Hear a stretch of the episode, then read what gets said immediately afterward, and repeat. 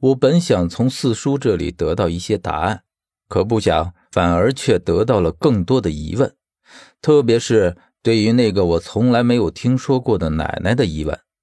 再后来，我接到了疯子的电话，他说他发现了些东西，让我立刻过去看看。电话里三言两语说不清楚，于是我与四叔的这次谈话算是无疾而终了。但我感觉，即使没有疯子的电话，我和四叔也即将无话可说，他该瞒着我的始终不会透露半个字。我知道他的脾气。我直接从四叔的铺子去了疯子的住处，他只通知了我一个人，其他人都不在。说实话，我与疯子虽然是队友的关系，可是对他我却不怎么熟。我只知道他今年三十多岁，是明老带出来的人，所以在我们的队伍里。他也理所当然的成了唯一能和明老取得联系的人。疯子的住所是一间单身公寓，是他租来住的。我去的时候，他正在对着电脑查看资料。我只看见电脑上面是密密麻麻的文字和网页窗口。他见我来了，只是回过头说：“小远，你过来看这个。”我于是凑到电脑前面，可是看到眼前这密密麻麻的文字。就是一阵头疼，疯子可能是瞥见了我的表情，他解释说：“我发现了开封地下水的分布，刚好就在城洛城的位置，而且这个地下水的图案很特别，像一个漏斗。”说着，疯子打开了一张图片，这是一个三维图，估计是他自己做出来的，是开封城的模拟立体图，而在它的地下深处，则是一个漏斗状的地下水位。我问疯子：“这地下水的所在距离地面有多高？”疯子耸耸肩说：“这有些摸不准，要到了那里挖了才知道。但是少说也应该有十多米。我猜测，地下水存在的地方，再往下就有一个悬空的地下湖，在湖底，也就是漏斗状的底部，可能是一条通道。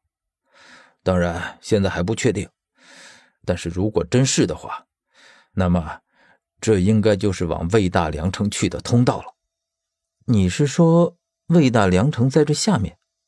可是既然它被埋在了下面，不应该是和其他的城池一样被淤泥填满，里面根本就无法进去吗？我猜测，里面更可能是被浸泡在水里，而且我怀疑漏斗底部是一条地下河，它贯穿了魏大梁城。或许，这地下湖上下的样子就像一个沙漏，而魏大梁城就在这下面的沙漏里。我知道，疯子既然能说出这样的话来，那么就不会是信口开河。于是我问他：“那你的意思是，我们可以先按照这个地图去看看，如果不行，再想其他办法？但我觉得这个可能性很大，只是……”他的位置太深，只怕盗洞难打。唉，要费上一些功夫了。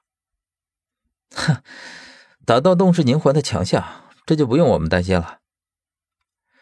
疯子勉强笑了笑，我看在眼里也没说什么，只是我的笑容也只是单纯的面部表情。疯子大概也看出来了，他说：“这事儿我已经和明老详细说过了。”他会给我们准备所需要的所有东西和人手，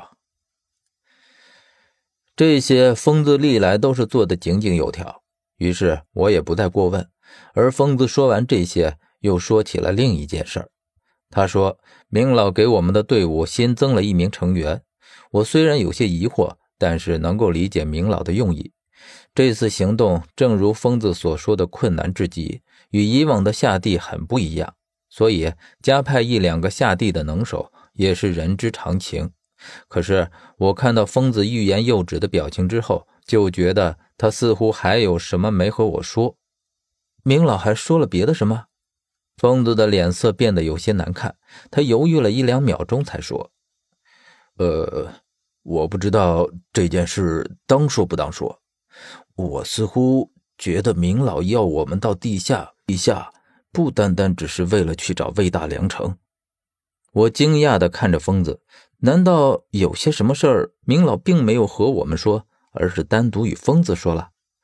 还是疯子当时对我们隐瞒了一些什么重要的东西？